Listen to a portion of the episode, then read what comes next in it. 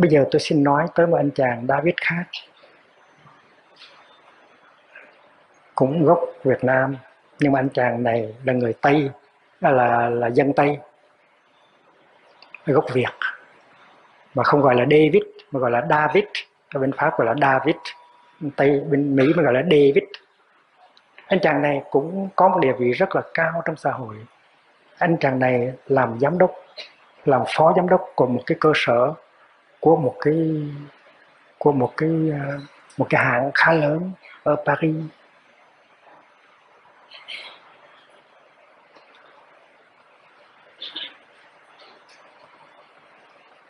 Anh chàng này đang lâm vào tình trạng khó khăn, tại vì truyền thông với bà vợ rất là khó. Hai vợ chồng khi mới cưới nhau thì có hạnh phúc rất là nhiều, tình yêu rất là lớn. Nhưng mà tại vì không có biết tu tập cho nên bắt đầu làm khổ nhau, bắt đầu nói nặng với nhau, bắt đầu nói những lời chua chát, buộc tội lên án nhau. Và vì vậy cho nên mỗi người đều có trong lòng những cái nổi kết. Nổi kết tức là những cái khối khổ đau giận hờn gây nên do cái sự thiếu chánh niệm làm khổ nhau, vì những cái, vì những cái hành động, những cái lời nói không có tình thương.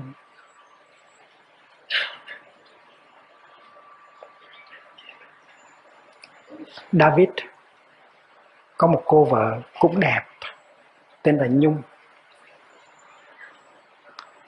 Nhưng mà Nhung không có hạnh phúc, tại vì David cũng không có hạnh phúc.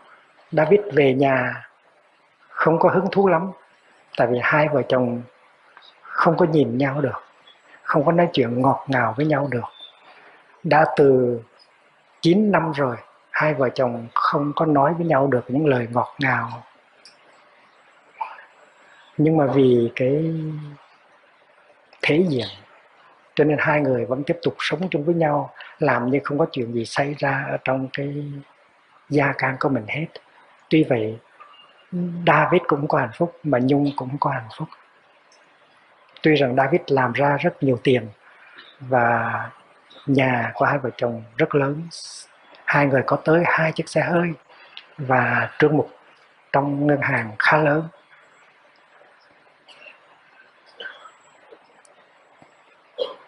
David, vì không có tìm được hạnh phúc ở trong gia đình, cho nên mới đi tìm những hạnh phúc ở ngoài.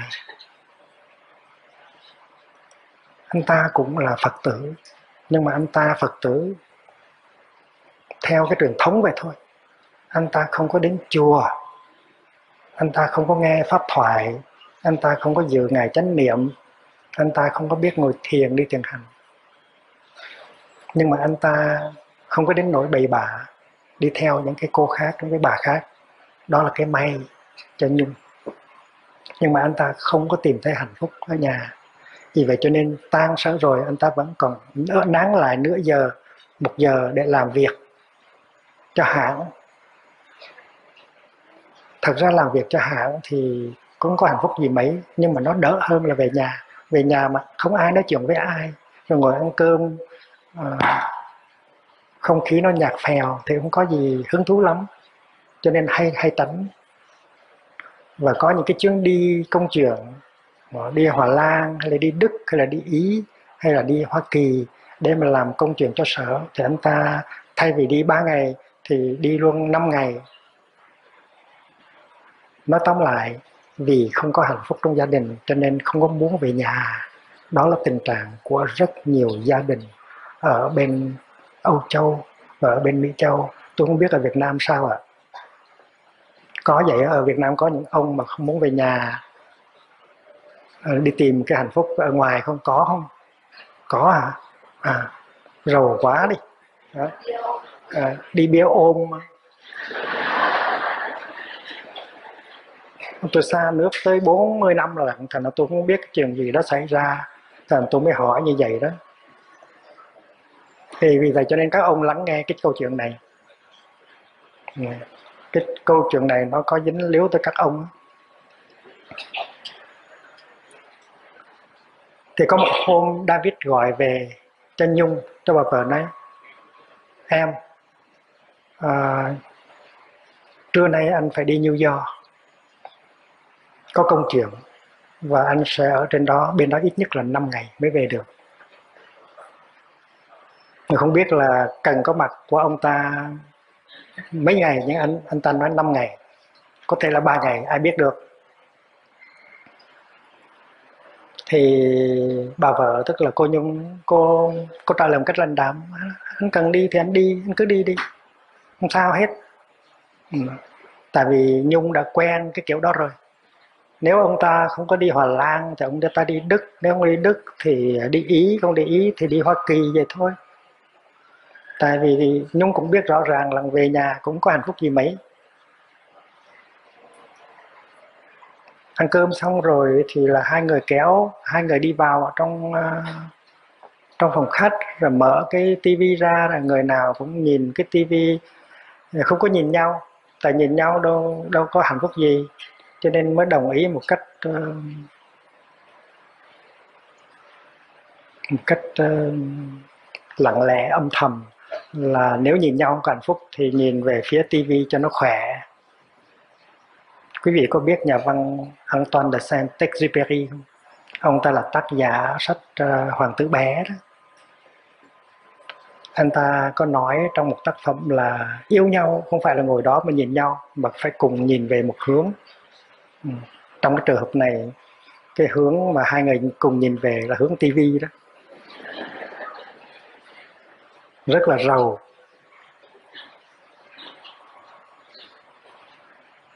thì coi một hồi người nào cũng ngáp rồi đi ngủ thôi. Buổi chiều nó tẻ lạc, tẻ nhạt, nó như vậy đó. Thành ra không có hạnh phúc trong gia đình. Trong khi đó thì nhà nhà rất là giàu, rất là sang.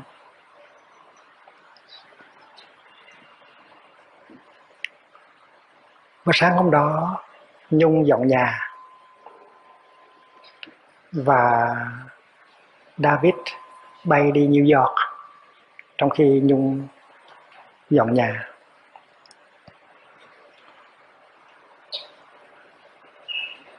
Và trong khi mà mở cái tủ áo của mình để mà lau bụi á, thì nhung thấy cái áo cưới năm xưa và nấp đằng sau cái áo cưới, nó có một cái hộp bánh. Cái hộp bánh cũ, hộp bánh lu L ulu.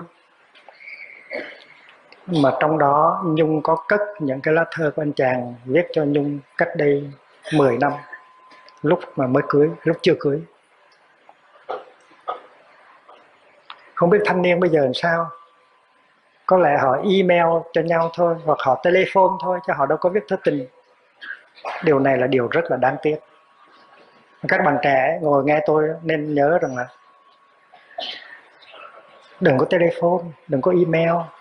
Gấp lắm thì mới email, telephone. Còn ngồi viết thơ tình rất là hay.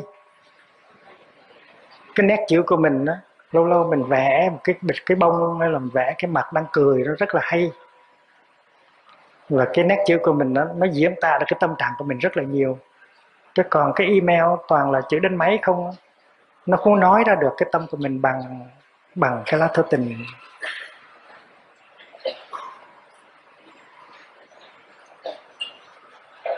Các quý vị muốn hỏi thầy ngày xưa thầy có biết thư tình hay không đó?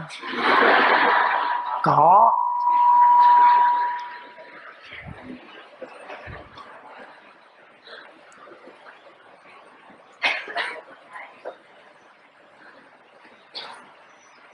Có ai có có có ai có cái bài à, thầy đi tìm con đem ra lát nữa để thầy đọc? Đó là thơ tình của thầy đó.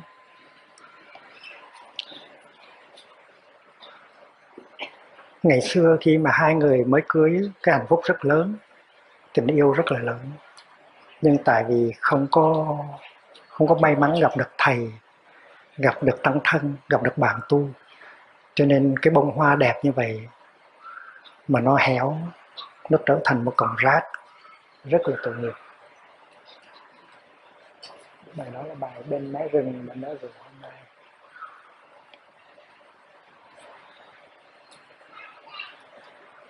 Thì khi mà thấy cái hộp bánh lu á, thì có một cái niềm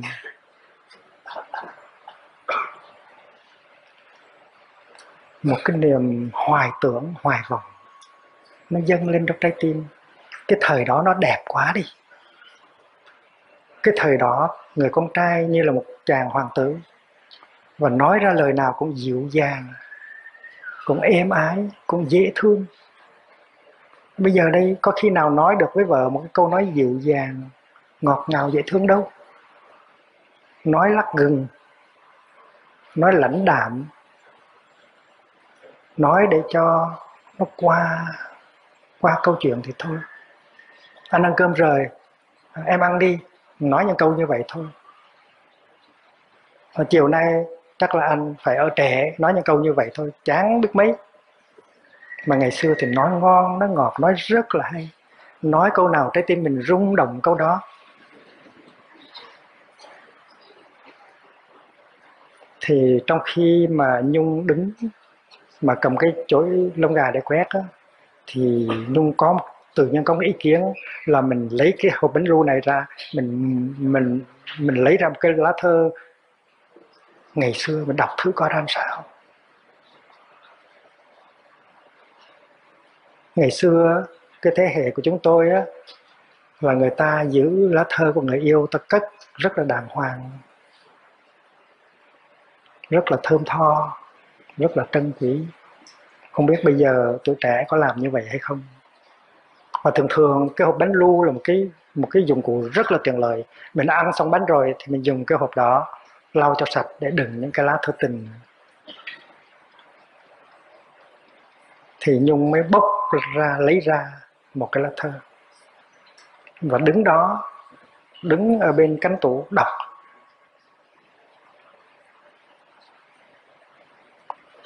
Lâu nay, bảy, tám năm trời chưa được nghe những cái lời, chưa được đọc những cái lời thơ nó ngọt ngào, nó đầy ân tình như vậy. Và đọc xong cái lá thơ đầu thì tự nhiên trong người nó thấy khỏe ra. Tại vì nhung có những hạt giống của hạnh phúc. Cái thời yêu nhau, hai người có rất nhiều hạnh phúc. Và những cái hạnh phúc đó nó vẫn còn ở đáy lòng, dưới dạng của những hạt giống và bây giờ lá thơ đọc lại, nó giống như một cơn cơn mưa. Nó làm cho mát dịu cái trái tim và nó làm cho những cái hạt giống đó được tới tầm những hạt giống đó, những kỷ niệm hạnh phúc ngày xưa, nó sống dậy. Và vì vậy cho nên trái tim của nhung, nó êm dịu hẳn lại. Nó cảm thấy dễ chịu. Văng vẳng nghe tiếng nói của chàng trai ngày xưa nói với mình và những cái hạt giống của hạnh phúc của tình thương ngày xưa nó được tưới tẩm. Quý vị nên biết rằng trong đạo Phật đó, có một cái nền tâm lý học rất là sâu sắc. Nam Tông gọi là nền văn học Abhidharma. Ở Bắc Tông đó, đó là duy biểu học mà ngày xưa gọi là duy thức học. Vishnati Matrata ngày xưa dịch là duy thức. Và bây giờ các học giả mới gọi là duy biểu. Thì theo duy thức học duy biểu học á thì cái tâm của mình á nó có ít nhất là ba lớp. Và cái lớp sâu hết á, gọi là tàn thức. Cái đáy lòng của mình á, nó là tàn thức. Tàn tức là nó cất chứa. Nó cất chứa những cái hạt giống. Hạt giống của hạnh phúc hạt giống của khổ đau hạt giống của giận hờn, hạt giống của từ bi. Chúng ta có đủ tất cả các hạt giống ở trong tàn thức của chúng ta. Và khi người kia nói một cái lời nói ngọt ngào, thì lời nói ngọt ngào nó đi vào trong ý thức, rồi nó rơi xuống tàn thức và nó trở thành hạt giống. Người kia nói một câu nói trách móc, lên án, thì nó cũng đi vào ý thức, rồi nó rơi xuống tàn thức, nó trở thành hạt giống. Thành là chúng ta có đủ hạt giống ở dưới đó, hạt giống của hạnh phúc hạt giống của niềm đau, có đủ hết. Và hồi tôi còn làm à, sa di, học ở Phật học viện thì tôi phải học thuộc lòng hết tất cả những cái cái tên của các học, hạt giống đó. Gọi là những cái tâm sở, những cái tâm sở mà chưa phát hiện. Gọi là những cái chủng tứ chủng tứ là hạt giống. Tất cả những cái tâm hành như là những cái tâm sở tâm hành, tức là những cái trạng thái tâm lý như là buồn, giận à, nghi ngờ lo lắng ganh tị sợ hãi thương yêu tha thứ. Đều là những tâm hành hết. Mà những tâm hành đó khi phát hiện thì gọi là tâm hành hay là tâm sở. Mà khi mà nó chưa phát hiện thì nó nằm dưới dạng những cái hạt giống gọi là chúng tử chúng tử phát sinh ra hiện hành hay là tâm hành. Thì chúng ta người nào cũng có cái hạt giống của tình thương hạt giống của sự sợ hãi hạt giống của sự nghi ngờ hạt giống của sự ghen tuông tất cả chúng ta đều có những hạt giống tốt hạt giống xấu. Thì ngày xưa mình học các uh, tên của các tâm sở về học thuộc lòng uh, uh, những cái tâm sở tốt là tín tàm quý vô tham vô sân vô si cần kinh đan bất phóng vật hành xã bất hại. À, những tâm sở xấu thì tham sân si mạng nghi tà kiến rồi thì phận hận phú não tật sang cuốn xiểm hại kêu tất cả phải học thuộc lòng hết. Thì trong tâm của chúng ta nó có những cái hạt giống hạt giống tốt, hạt giống xấu, và hạt giống có thể là tốt, có thể là xấu. Thì khi mình thương nhau á, mình làm hạnh phúc cho nhau, mình tạo ra những hạt giống của hạnh phúc trong nhau. Nhưng mà khi mình ghét nhau thì mình tạo ra những cái khổ đau, rồi những cái lớp khổ đau nó che lấp những cái hạt giống của hạnh phúc. Và mình tưởng là mình chưa từng bao giờ có hạnh phúc. Ai về ngày xưa khi mới yêu nhau, mình đã từng có những năm hạnh phúc. Thì bây giờ đây cái lá thơ đó, nó giống như là một cái đám mưa. Nó mưa xuống và nó thấm dần thấm dần thấm dần. Rốt cuộc, nó chạm tới những cái hạt giống hạnh phúc. Nó nở lên, thành ra người thiếu phụ, tên là nhung cảm thấy trái tim nó bớt khô cằn nó êm dịu xuống và cảm thấy dễ chịu. Sau khi đọc một lá thơ thì bà ta bà ta thích bà ta lôi luôn cả cái hộp bánh lu đem xuống bàn đem để trên bàn ngồi xuống và đọc thêm một vài cái nữa. Bà bỏ cái chỗ lông gà đi bà không có thèm à, à, dọn dẹp gì nữa tại vì trong tâm mình tự nhiên nó dịu xuống, nó êm dịu xuống, nó nó thanh thản, nó dễ chịu trong người là nhờ được đọc một cái lá thư.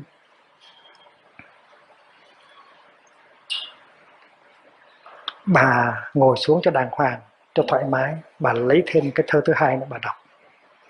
Và khi mà đọc lá thơ thứ hai thì là có một cái trận mưa thứ hai, nó tưới tẩm thêm những hạt giống hạnh phúc. Những cái lời của người con trai nói trong lá thư này rất là êm dịu, rất là dễ thương, rất là đầy tình thương.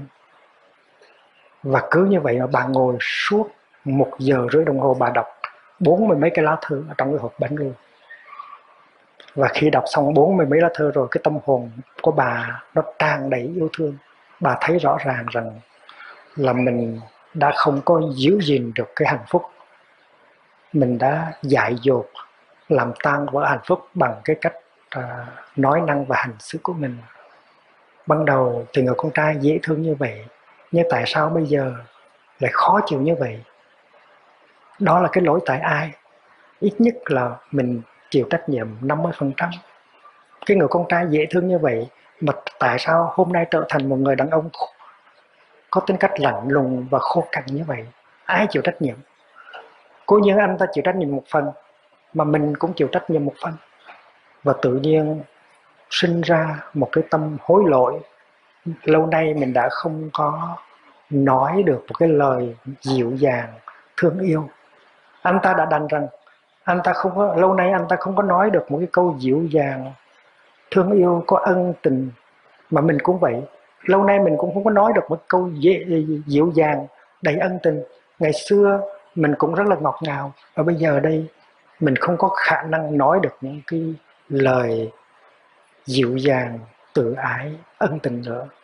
Thành ra mình cũng như người kia đâu. Thôi mà thôi, mình không có hay hơn gì đâu. Và đó là một cái sự giác ngộ. Và sau khi đọc bốn mươi mấy lá thư đó rồi, bà khám phá ra được cái người yêu cũ. Bà thấy tâm hồn dịu lại, cái hạnh phúc ngày xưa nó sống lại và bà muốn ngồi xuống viết cho ông ta một lá thư như bà đã từng viết cách đây 10 năm. Tại vì ngày xưa mỗi khi mà lấy một tờ giấy, ngồi xuống để viết cho anh chàng, bà rất có hạnh phúc. Thì bây giờ sau khi đọc, đã đọc bốn mươi mấy lá thơ, đã có bốn mươi trận mưa, nó tưới tầm những hạt giống hạnh phúc rồi, thì bây giờ bà có cái khả năng, bà có cái ý chí muốn ngồi xuống để viết một lá thơ. Và quả thực là bà có khả năng. Là tại vì khi mà đặt bút đặt bút xuống bà viết anh yêu quý của em. Ngày hôm qua ừ, sức mấy mà viết được bốn chữ đó. Và bây giờ nhờ nhờ đọc bốn mươi mấy lá thư bà ta đâu biết là bà vừa mới tu tập. Tại vì tu tập theo nghĩa của đạo phật á, là tưới tầm những hạt giống tốt. Các vị tới chùa để nghe một bài pháp thoại là để làm gì?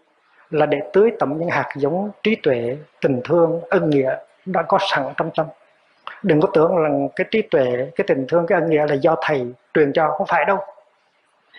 Thầy chỉ nói pháp và bài pháp này nó cũng như lá thơ tình, nó tưới tẩm, nó mưa xuống để làm cho nảy mầm những cái hạt giống của trí tuệ, của hạnh phúc, của tình nghĩa đã có sẵn trong quý vị dầu nếu mà quả thật quý vị không có hạt giống của tình nghĩa, của hạnh phúc, của sự tha thứ, của sự bao dung, thì thầy có nói một ngàn bài pháp, quý vị cũng không có được mấy cái đó. Quý vị sợ dĩ mà có được mấy cái đó, nó phát hiện ra được là tại vì quý vị có những hạt giống của những những hạt giống tốt đó. Những bài pháp của thầy chỉ giúp tưới những hạt giống tốt đó mà thôi. Và vì vậy cho nên bà ta ngồi xuống để đọc bốn mươi mấy lá thơ cũng tương đương như là ngồi nghe 10 bài pháp. Tại vì những cái lá thư đó, nó có cái công dụng tưới tẩm những cái hạt giống hạnh phúc mà bà đã đã được gieo trồng trước đây 10 năm. Tôi không biết ở đây có ông nào, bà nào còn giữ những lá thư tình ngày xưa hay không. Ai còn giữ giơ tay cho tôi coi thử coi. Đừng có mắc cỡ, đưa tay lên cao cao chút hay là quen viết email với điện thoại không không có chịu viết thơ tình. Ừ, hay lắm.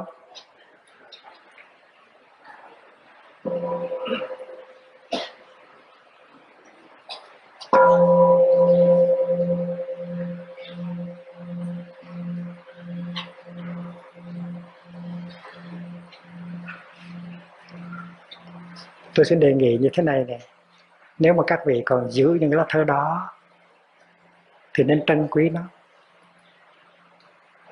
Mai mốt có thì giờ rảnh, một mình ở nhà, đem nó ra đọc. Rồi quý vị sẽ thấy cái tình thương của mình đối với người kia nó sẽ sống dậy. Nó có giá trị tương đương với một bài pháp.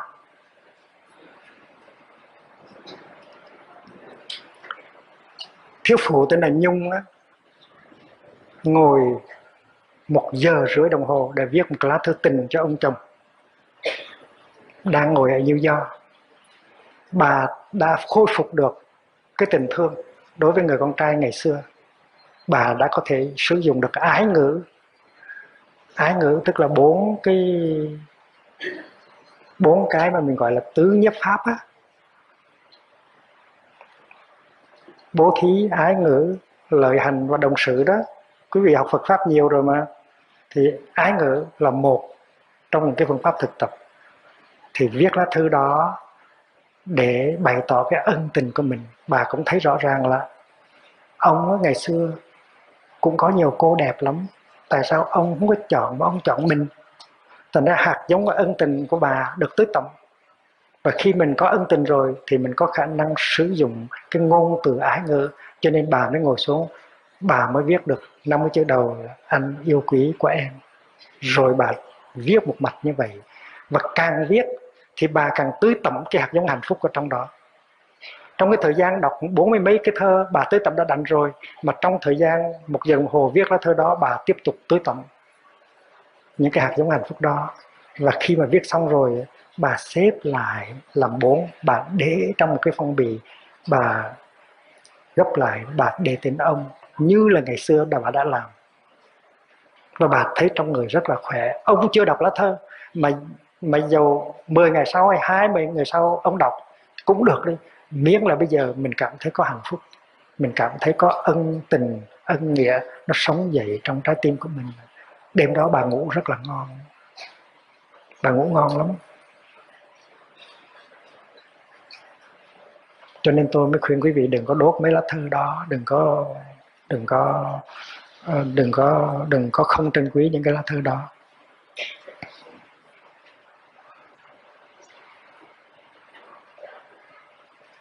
Và tôi khuyên quý vị nên viết thơ hơn là viết email.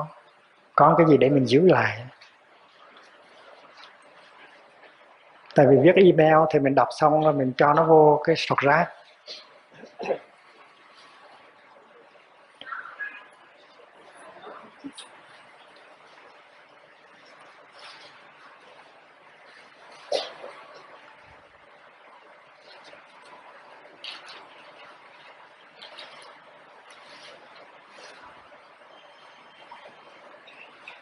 David ở bên New York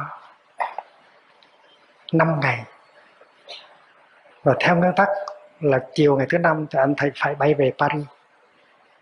Nhưng mà anh ta gọi điện thoại về và nói với bà vợ rằng vì công việc quan trọng cho nên anh phải ở lại ba ngày nữa.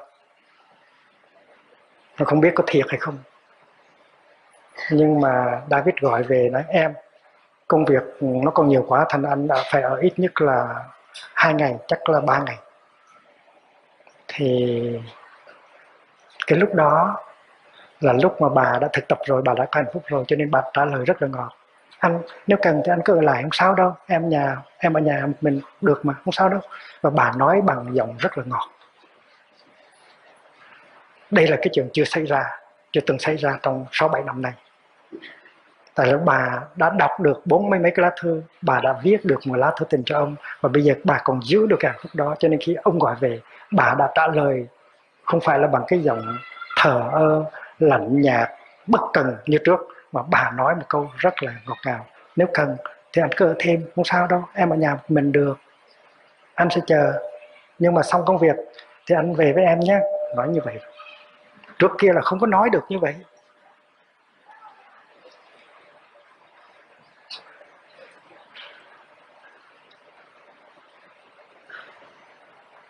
Quý vị có biết cái gì xảy ra không? Sáng hôm sau, ông lấy máy bay, ông về liền. Ông thấy có cái gì nó xảy ra, mà khi mà đặt ông nói xuống rồi ông mới biết. Đặt ông nói xuống ông mới biết rằng có cái gì thay đổi nơi nơi nơi bà vợ của mình. Bà vừa nói câu hết sức là ngọt ngào. Có cái gì xảy ra? Ông về lập tức. Này, tôi xin nói với các bà, nếu mà ông không về là tại vì các bà nhiều lắm á. Nó tùy thuộc các bà rất là nhiều. Nếu các bà mà tươi mát, mà ngọt ngào, thế nào ông cũng về à?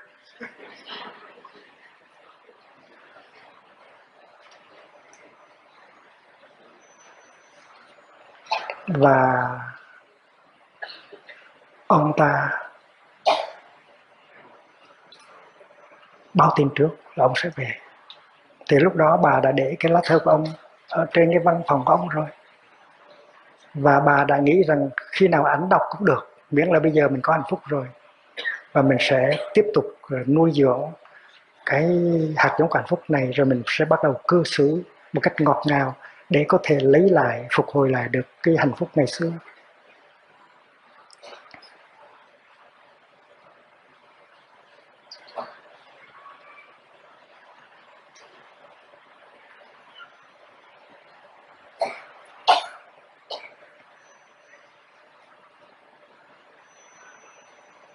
Thì chiều ngày hôm sau, ông nghe xe hơi của bà à, bà nghe xe hơi của ông lái từ phi trường về. Nhưng mà bà không có nói gì hết, bà vẫn ngồi ở đây. Ông mở cửa, ông đi vô, ông lên thẳng văn phòng của ông. Tại vì ông muốn chuẩn bị để gặp bà tại vì ông có cái linh tính là có một cái thay đổi lớn nó vừa xảy ra. Và ông muốn nghỉ ngơi chút cho khỏe để gặp bà để tìm ra cái gì đã xảy ra. Thì ông lên trên cái văn phòng của ông thì ông thấy cái lá thơ của bà viết có ở, ở ngoài có đề tên nắng nót tên tên của ông nắng nót như là ngày xưa. Ông cảm thấy rung động tại vì ngày xưa ông cũng đã từng nhận được những cái những cái lá thơ của bà như vậy. Ngày xưa có khi ông chờ ông chờ hai ngày, ba ngày mới có được lá thơ. Và mỗi khi thấy lá thơ tới là ông rung động trong lòng. Ông chưa đọc liền đâu. Ông làm những cái việc khác xong rồi, ông mới đem cái thơ lên phòng. Ông mới từ từ ông mở ra để ông đọc. Thì bây giờ đây có một cái lá thư như vậy. Sau bảy năm nay, bà có đâu viết thơ cho ông? Thì bây giờ bà viết thơ cho ông. Đây là một cái một cái gì rất là mới mới xảy ra. Nó làm cho ông ngạc nhiên, cũng giống như là những cái câu bà đã nói với ông trên điện thoại. Ông ngồi đó. Ông ngồi xuống. Ông cởi cái áo ra. Ông lấy cái lá thơ đó ông đọc. Và ông khám phá ra được cái giọng ngọt ngào êm dịu, đầy tình nghĩa của bà mà ông đã từng nghe 10 năm về trước 9 năm về trước. Và bây giờ đây, cái lá thư của bà, nó đóng vai của một cái đám mây, một cái đám mưa. Nó tưới tầm những cái hạt giống hạnh phúc của ông. Và trong khi đọc lá thơ của bà thì nhà hạt giống hạnh phúc, ân tình của ông được tưới tầm. Và đọc xong, ông cảm thấy tâm hồn nó dịu xuống, nó nhẹ nhàng, nó hạnh phúc. Thấy rằng mình tưởng hạnh phúc đã chết rồi, ai về hạnh phúc chưa chết. Các bà có nghe không? Các ông có nghe không? Nó chưa chết đâu, nó còn sống. Và nếu quý vị biết cách tu tập thì mình sẽ làm phục sinh hạnh phúc ra được. Tôi chắc chắn là như vậy, tôi cam đoan tại vì trong cái thời gian tu học đó, tôi nghiên cứu về duy biểu học, duy thức học rất là kỹ. Và tôi đã từng đem duy biểu học, duy thức học ra áp dụng. Tôi biết bao nhiêu thiền sinh tây phương, họ đã thực tập, họ đã thành công, họ đã phục hồi được hạnh phúc của họ. Và tôi cam đoan với các bà, tôi cam đoan với các ông là cái hạnh phúc nó còn sống, chứ chưa chết đâu. Tại vì nó bị vùi lấp bởi không biết bao nhiêu là những cái lớp khổ đau giận hờn, tủi nhục. Nhưng mà nó còn sống. Bây giờ nếu có một đám mây khá lớn làm ra một trận mưa khá mạnh, thì nó có thể chọc thủng được những cái bức màn kia, thấm nhận được những hạt giống đó, và cái hạnh phúc nó sẽ tái sinh, phục sinh ra trở lại. Phải làm cho tình yêu tái sinh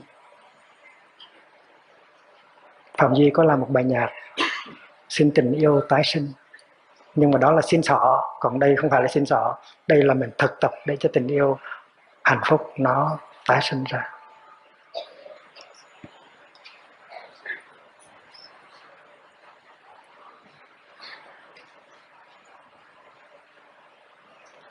Ông đọc xong cái lá thư rồi, ông không có xuống, ông ngồi rất là lâu. Ông quán chiếu tại sao một người thiếu nữ đẹp đẽ, hiền lành, dịu dàng như vậy mà bây giờ trở, đã có lúc trở thành rất là lạnh nhạt? Thở ơ! Cái lỗi tại ai? Nếu không phải là tại mình một phần nào đó, ông ngồi, ông suy nghĩ rất là kỹ, ông quán chiếu rất là kỹ. Mà suy nghĩ quán chiếu như vậy là tu đó, là thiền đó. Thiền tức là có thì giờ để nhìn lại cái tình trạng của mình và nhìn cho thật sâu để tìm ra những cái nguyên do của cái gì đang xảy ra. Tức là nhìn vào khổ đế để tìm ra được cái tập đế. Khổ đế là sự thật thứ nhất tập đế là sự thật thứ hai. Mà thấy được sự thật thứ hai rồi thì có thể tìm ra sự thật thứ tư để mà triệu hóa và đem tới hạnh phúc tức là sự thật thứ thứ, thứ ba. Đó là nguyên tắc tứ diệu đế. Ông ngồi rất lâu không phải là ông ngồi thiền, nhưng mà kỳ thực là ông đang ngồi thiền. Có những người trong chúng ta ngồi thiền hình thức. Ông này không ngồi thiền trong hình thức, có lẽ ông không ngồi bán già hay kết già, nhưng mà ông vẫn ngồi thiền như thường, tại vì ông thực sự đang quán chiếu về cái hạnh phúc, cái khổ đau, cái nguyên do của hạnh phúc và khổ đau. Và ông đã thấy rõ được cái trách nhiệm của mình. Một đóa hoa mà mình không có chăm sóc, mình không có tưới tẩm thì nó sẽ héo và vì vậy cho nên ông ngồi rất là lâu. Và khi ông đã thấy thấu được rồi, thì ông có một cái ý chí muốn làm phục sinh lại cái hạnh trong cái tàn thức của mình.